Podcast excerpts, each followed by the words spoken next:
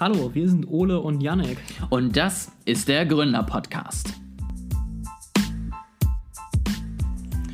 Hallo und herzlich willkommen bei dem Podcast, bei dem ich gelernt habe, ihn nicht mehr den North Pro Podcast zu nennen, sondern inzwischen erfolgreich sage Hallo und herzlich willkommen beim Gründer Podcast.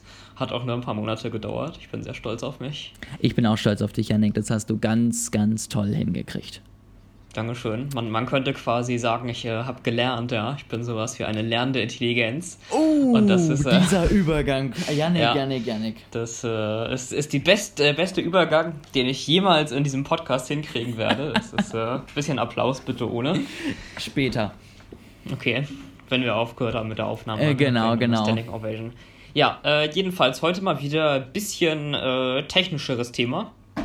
Ähm, heute geht es wieder um künstliche Intelligenz, genauer gesagt um GPT-3 oder GPT-3, wenn man es auf Deutsch äh, aussprechen möchte.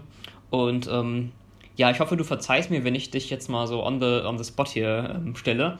Du hast ja eben schon einen kurzen Artikel dazu gelesen.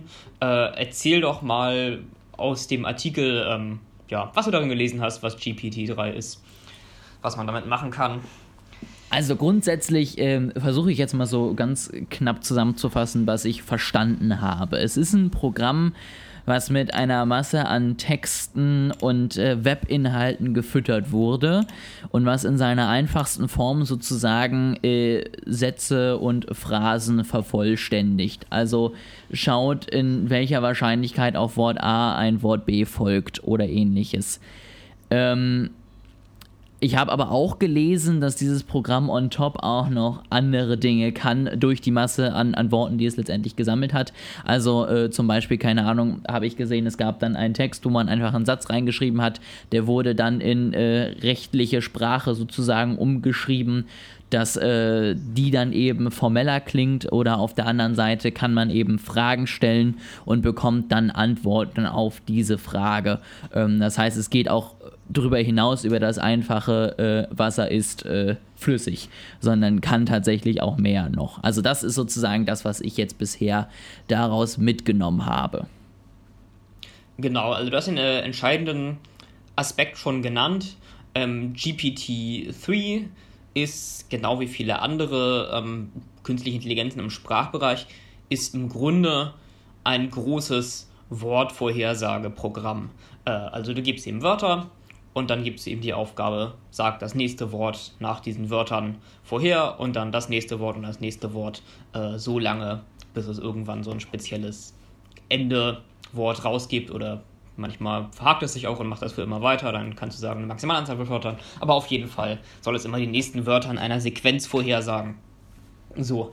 Und äh, das klingt jetzt ja erstmal nicht äh, so doll, oder das klingt erstmal nur nach so einem äh, Autocomplete-Programm. Äh, man kann aber eben auch spezielle Tokens diesem Programm geben und damit aus dieser Wortvervollständigung bestimmte Aufgaben rekonstruieren. Man kann ihm zum Beispiel ganz viele Wörter in der englischen Sprache äh, geben und dann ein spezielles Wort, das quasi bedeutet, übersetzt dieses, äh, diese englischen Wörter auf Deutsch. Und dann soll es, ne, nach diesem speziellen Token soll es die nächsten Wörter vorhersagen mhm. und dann wird es eben die deutschen Wörter, die deutsche Übersetzung vorhersagen. Oder man kann es eine Frage stellen und einen beantworte Fragen-Token geben und dann wird es die Frage beantworten. Oder man kann äh, dem, man kann dem Programm einen Text geben über einen Review von einem Film oder einem Buch und ihm dann sagen, es soll sagen, war das eine gute oder schlechte Review und so weiter. Also alles, was man irgendwie mit Text ähm, machen kann, ähm, kann, kann dieses Programm quasi beantworten.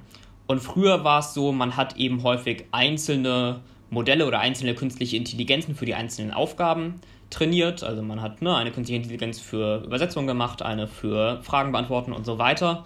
Und ähm, GPT-3 ist eben jetzt auf so vielen Daten trainiert und vortrainiert, dass es quasi alle Aufgaben machen kann. Also es ist so ein so ein General-Purpose-Programm, das übersetzen kann und Fragen beantworten äh, und viele verschiedene Dinge und vor allem auch neue Aufgaben sehr schnell lernen kann. Also mhm. Wenn es eine neue Aufgabe kriegt, dann reicht es, wenn du ihm manchmal 0, häufig 1 oder vielleicht ein paar, höchstens ein paar Beispiele zeigt, damit es diese Aufgabe lernt. Also normalerweise, um so eine künstliche Intelligenz zu trainieren, brauchst du ja mindestens Zehntausende, teilweise Millionen äh, von Datenpunkten, damit es die Aufgabe lernen kann. Aber GPT-3 ist eben schon vortrainiert und eine neue Aufgabe gibt es eben vielleicht fünf Beispiele und dann hat es gelernt. Okay, das heißt, um mir jetzt nochmal verständlich das zu machen, beziehungsweise ich lerne es dadurch wiederholen, wenn ich dieses Netzwerk jetzt hätte und ich sage mal, es könnte noch nicht übersetzen, dann müsste ich dem einfach vier Übersetzungen von Deutsch auf Englisch zeigen, was sozusagen der Sinn dahinter genau. ist.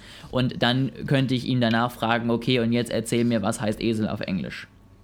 Genau. Mhm, ja. Okay, verstanden. Also es ist, ähm, sie, sie haben quasi, also in dem, in dem originalen Paper, das sie veröffentlicht haben, ähm, nennen, sie, nennen sie drei Herangehensweisen, die heißen Zero Shot, One Shot und Few Shot. Mhm. Ne? Und das heißt eben, also bei Zero Shot kriegt es direkt die Aufgabe, bei One Shot kriegt es erst ein Beispiel und bei Few Shot kriegt es ein paar Beispiele vorher und sie geben dann immer an, wie gut es jeweils unter diesen verschiedenen ähm, Bedingungen ähm, die Sache hinbekommt. Und unter Few Shot ist natürlich am besten, also da kriegt es quasi immer hin. Aber erstaunlicherweise, selbst bei Zero Shot, also selbst mit null Beispielen vorher, kriegt es das schon sehr, sehr häufig gut hin. Mhm, mhm, okay. Und was auch interessant ist, ähm, diese künstlichen Intelligenzen werden ja eigentlich immer auf englischer Sprache trainiert. Also bei Übersetzungen werden sie in verschiedenen Sprachen trainiert, das ist klar, aber bei so Sachen wie Fragen beantworten oder bewerten, ob eine Review gut oder schlecht ist, ähm, werden sie eigentlich immer auf Englisch trainiert.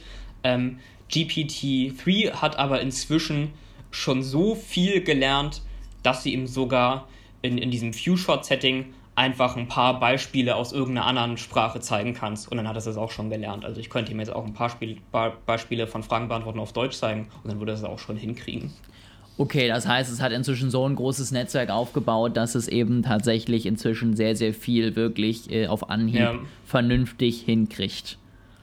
Also, äh, um das vielleicht auch nochmal zu betonen, die Datenmengen, auf denen äh, GPT-3 trainiert wurde, die sind wirklich riesig. Also, es ist äh, ganz Wikipedia, ähm, ganz Reddit und andere soziale Netzwerke. Es sind die kompletten Archive von diversen Zeitungen. Ähm, also quasi alles, was du online irgendwie an, an Daten abrufen kannst. Wenn du so willst, fast das ganze äh, Internet hat man, hat man auf GPT-3 einmal laufen lassen. Mhm, mhm. Wie ist es denn da? Also, ich habe jetzt den Text ja so ein bisschen gelesen, da ging es ja nicht nur um das Tolle, sondern es ging vielleicht auch um Nachteile.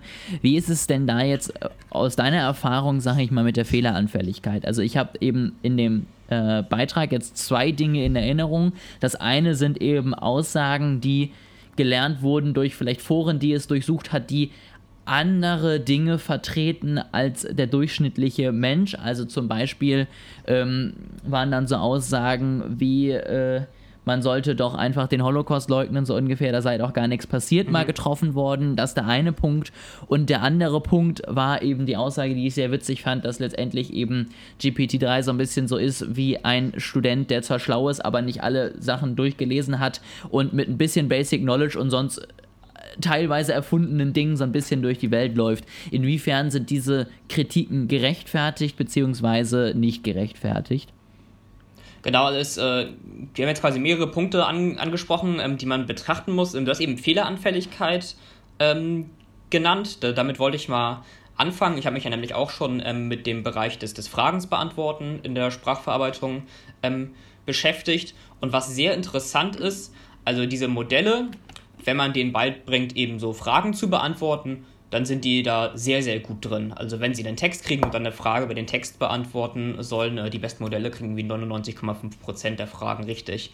Wenn man jetzt aber ähm, in den Text einen Satz reinschreibt, der aussieht wie die Frage oder ähnlich aussieht wie eine richtige Antwort, aber eigentlich nicht die richtige Antwort ist, dann wird das Modell sehr, sehr häufig auf diesen Satz quasi reinfallen mhm. und wird, wird diesen Satz ähm, fälschlicherweise als, ähm, als Antwort rausgeben, ja.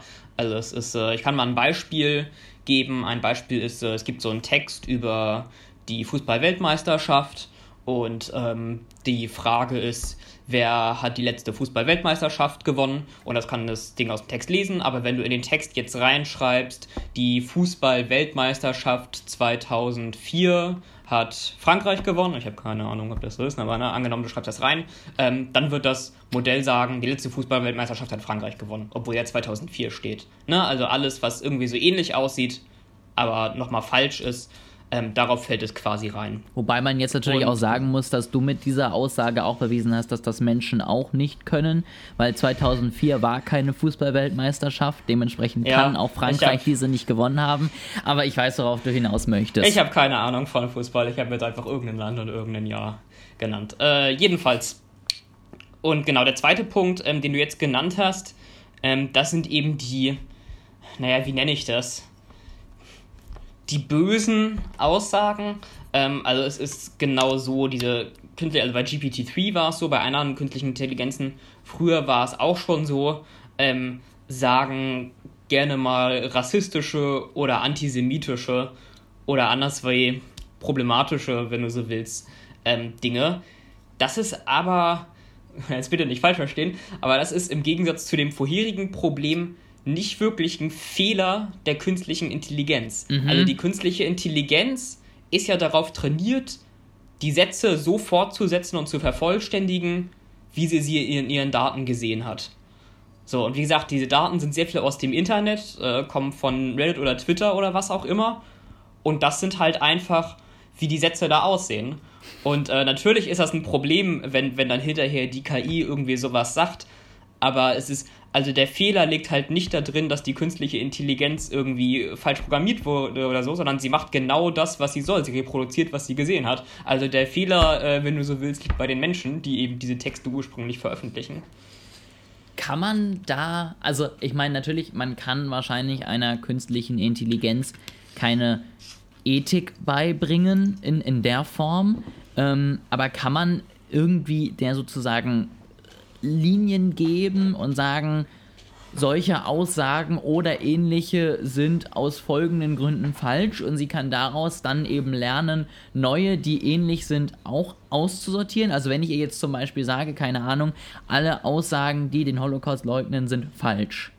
Kann sie das dann anwenden und später auf ähnliches eben wieder anwenden oder wird sie das nach einer gewissen Anzahl an Leuten wieder äh, trotzdem glauben und so beantworten? Also, es ist grundsätzlich möglich, in diesen Trainingsdaten, ähm, die die KI ja kriegt, auch eben zu sagen, äh, die Aussage, der Holocaust war super, kriegt quasi null Punkte und ist falsch ähm, und äh, sie quasi ihr das abzutrainieren. Und äh, andere positive Aussagen, äh, ja, alle Menschen sind gleich oder mhm. mit uns hat es oder so, äh, positiv zu bewerten. Ich sehe mit dem Ansatz allerdings zwei Probleme. Ähm, den ersten hast du gerade schon so ein bisschen angedeutet. Das muss sich quasi mit dem Rest der Trainingsdaten streiten. Also es, wenn, wenn eben in den Trainingsdaten irgendwo steht, äh, Holocaust ist toll und in diesen speziellen Ethik-Trainingsdaten steht, das soll man nicht sagen, dann gleicht sich das so gegenseitig so ein bisschen aus und ne, also man verlernt es quasi wieder, wenn es wieder falsche Dinge sieht. Mhm.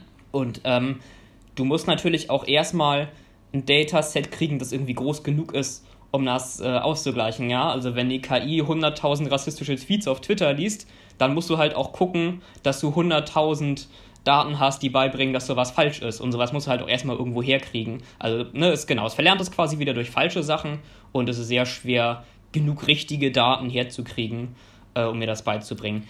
Das zweite Problem, das ich damit sehe, ist, um das machen zu können, müsste man als KI-Hersteller oder KI-Forscher oder wer immer das macht, sich ja auch erstmal einigen, was sind eigentlich ethisch, gesellschaftlich, politisch richtige Aussagen mhm. und was sind falsche Aussagen.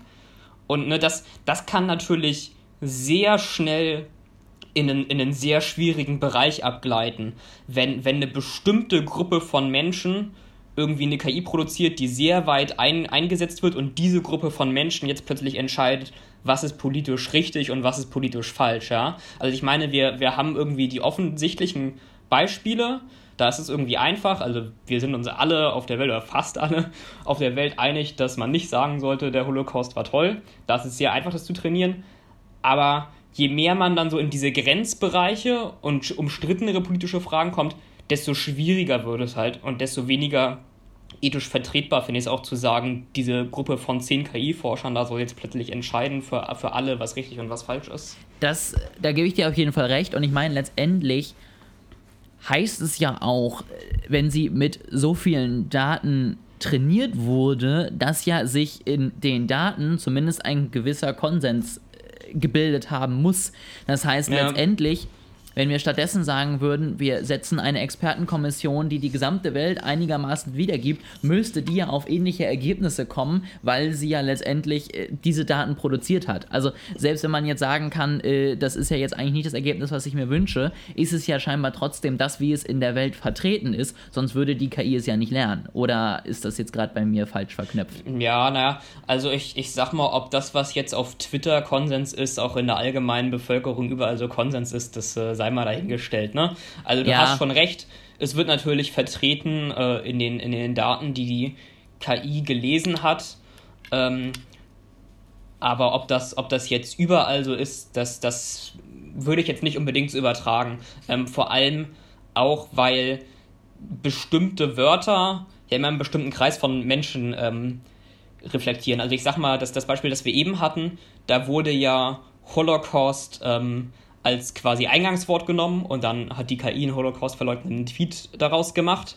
Aber ich sag mal, Leute in den Trainingsdaten, die über Holocaust überhaupt erst schreiben, sind vielleicht auch häufiger mhm. Holocaust-Leugner als Leute, die gar nicht erst drüber schreiben. Ne? Also es ist, ich glaube, die meisten Holocaust-Leugner geben das irgendwie öffentlich bekannt, dass sie den Holocaust leugnen die meisten Nicht-Holocaust-Leugner reden, glaube ich, einfach gar nicht drüber, äh, weil sie es so als, als Konsens schon empfinden, der gar nicht erst debattiert werden muss. Wo man auch wieder reden kann, ne, vielleicht sollten einfach mehr Nicht-Holocaust-Leugner sich mal öffentlich dazu äußern, aber das ist ein anderes Thema.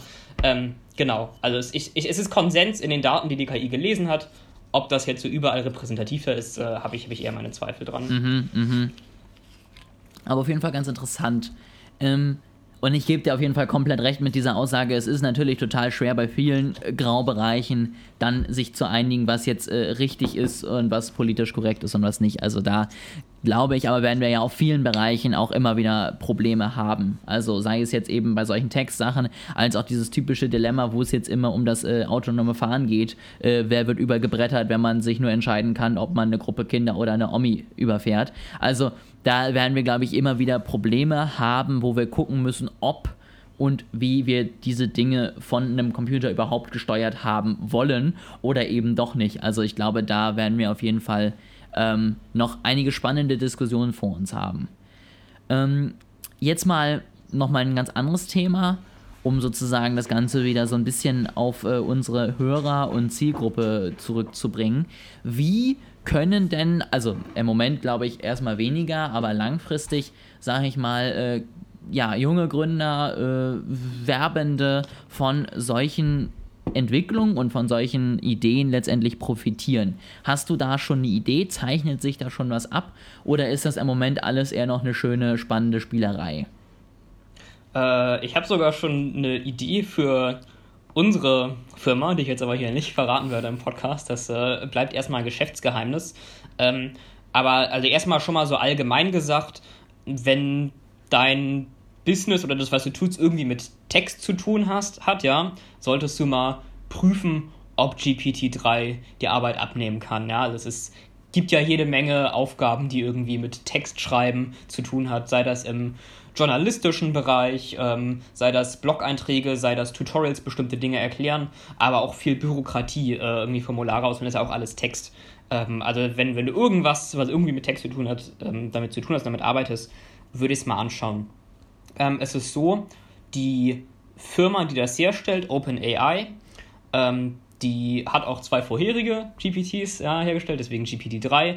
Ähm, GPT-2 wurde noch vollständig veröffentlicht.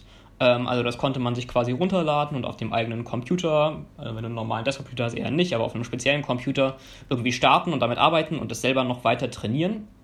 Ähm, GPT-3 wurde nicht mehr veröffentlicht. Ähm, die einzige Möglichkeit, GPT-3 zu verwenden, ist ähm, einen äh, eine Anfrage an den Server, also die API von OpenAI zu schicken und sie berechnen es dann quasi für dich und schicken es zu dir zurück. Mhm. Ähm, sie haben dazu gesagt, die meisten Leute können es eh nicht ausführen. Das stimmt. Ähm, GPT 3 ist knapp 300 Gigabyte groß. Ähm, da werden jetzt vielleicht die meisten Hörer noch sagen, ach, das geht ja noch, das kann ich ja noch auf meine private Festplatte laden. Ganz einfach ist es aber nicht. Ähm, das muss nämlich nicht nur auf die Festplatte, sondern es muss vollständig in den RAM der Grafikkarte geladen werden. Und den Computer besitzen dann doch eher weniger Leute, ja, die irgendwie, also eine Grafikkarte reicht da eh nicht, sondern du brauchst irgendwie 10 Grafikkarten mit 30 oder 20 mit 15. Auf jeden Fall sehr viele, sehr teure Grafikkarten ähm, haben die wenigsten Menschen. Das ist deren offizielle Begründung. Stimmt natürlich auch schon. Trotzdem hätte man es ja veröffentlichen können und an den Leuten einfach selber überlassen, ob sie sich so einen Computer kaufen. Ich glaube, da ist schon auch kommerzielles Interesse hinter, mhm. ähm, dass sie das irgendwie bei ihrer A äh, API bereitstellen wollen. Und die Preise sind auch entsprechend. Also ähm, das kleinste Paket, ähm, wo du knapp 6000 Seiten in so normaler Schriftgröße pro Monat verarbeiten kannst, kostet 100 Dollar pro Monat. Und dann äh, gehen die Preise entsprechend hoch, wenn du mehr Daten äh, veröffentlichen willst. Es gibt eine kostenlose Testversion, wenn man ein bisschen damit rumspielen will. Wenn man dann mehr machen will, ähm, sollte man gucken, dass man eine Aufgabe hat, wo sich das lohnt, auch die 100 Dollar plus im Monat dafür zu investieren. Alles klar. Aber, aber spannend auf jeden Fall. Ähm, ich freue mich jetzt auf jeden Fall schon nach der Aufnahme, wenn du mir dann erzählst, was unser Geschäftsgeheimnis bleibt. Und ich glaube, wir sehen hier auch wieder eine durchaus stärker wachsende Möglichkeit, eben gewisse Aufgaben, die bürokratisch immer wieder getan werden müssen, einfach zu vereinfachen und schneller zu machen. Ähm, ich stelle mir es jetzt auch gerade vor, äh, wir haben ja jetzt letztens nochmal einen Geschäftsführervertrag abgeschlossen. Das wäre vielleicht auch was, wo man dann nicht mehr in die einzelnen Felder was reintippen muss, sondern das hat vielleicht gelernt von unserer Website, dass ich der Geschäftsführer bin, die Firma dort und dort sitzt und was auch immer, ähm, dass man dann vielleicht mit deutlich weniger Eingaben einfach einen Vertrag fertig hat, der dann nur noch unterschrieben werden muss und da zumindest eine, eine gewisse Erleichterung bei Aufgaben bekommt. Wobei ich dazu sehr deutlich sagen möchte, bitte lasst von eurer KI keine rechtsverbindlichen Dokumente schreiben, die ihr nicht hinterher selber nochmal überprüft. Sonst äh, kriegt ihr am Ende eventuell eine böse Überraschung. Gut, ähm, ich glaube, das tut man ja meistens auch nochmal, wenn es vielleicht jemand auf die Schnelle gemacht hat oder man irgendein Formular aus dem Internet nimmt. Deswegen, äh, ja, wir haben auch da noch nichts Perfektes. Das heißt, am Ende ist ein 2, 4, 6 Augen-Prinzip immer noch besser, als wenn es einfach eine Person ganz alleine macht. Vielleicht dazu noch eine kurze, witzige Geschichte. Ähm, ich arbeite ja für meine Bachelorarbeit ähm, auch gerade an einem ähnlichen Textsystem. Ähm, das ist, kann nicht alle Sachen, sondern das lasse ich nur für eine Aufgabe lernen, nämlich Zusammenfassung. Da soll es eben Zusammenfassung von so Zeitungsartikel oder Online-Zeitungsartikel lernen. Und ich wollte mal ein Beispiel in die Bachelorarbeit reinschreiben und äh, bin da für die diversen Zusammenfassungen, die es so generiert hat, mal durchgegangen. Dann habe ich ein Beispiel gesehen, das ging über Cannabis. Und dann war da die menscherstellte Zusammenfassung. Die war irgendwie, ja, Person X wurde wegen Cannabis festgenommen und ist im Gericht vorgeführt worden und so weiter. Und in der äh, Zusammenfassung, die die künstliche Intelligenz erstellt hat, war der erste Satz: This shit is like the most expensive joint. Das fand ich sehr unterhaltsam. Es stand, nee, nirgendwo in der, in der äh, menschlichen Zusammenfassung. Ich muss mal nachgucken, ob es im Artikel steht. Wenn, kann es ja eigentlich nur als Zitat oder so drinstehen, aber es steht auch nicht als Zitat in der KI-Zusammenfassung. Steht einfach nur, this shit is like the most expensive joint, Punkt. Und dann der Rest. Gefällt äh, also mir. würde auch, würde auch, falls ihr eine Zeitung betreibt, lasst auch nicht eure Zusammenfassung von meiner KI generieren und hinterher nochmal drauf zu schauen, sonst äh, habt ihr auch wieder eine böse Überraschung. Wobei auch da wiederum, ne, es gibt auch diese Perlen des äh, Lokaljournalismus, wo dann teilweise die Bildunterschrift ist, hier müsste nochmal jemand was hinschreiben, ich war nicht dabei. Ja. Also dementsprechend, ähm, ich glaube, Dann lieber sowas. Ich glaube, beide Systeme, also sowohl Mensch als auch äh, KI, haben noch ihren Optimierungsbedarf. Und die Frage ist, ob wir beide Systeme überhaupt komplett äh, perfekt hinkriegen. Den Menschen definitiv nicht. Bei der KI bin ich mal gespannt, was so in den nächsten 60 Jahren so passiert. Alles klar. Dann hoffe ich, die heutige, wieder etwas technischere Folge hat euch gut gefallen. Wir überlegen uns ein spannendes Thema für nächstes Mal und sehen uns dann. Bis dann. Sehr schön. Bis denn.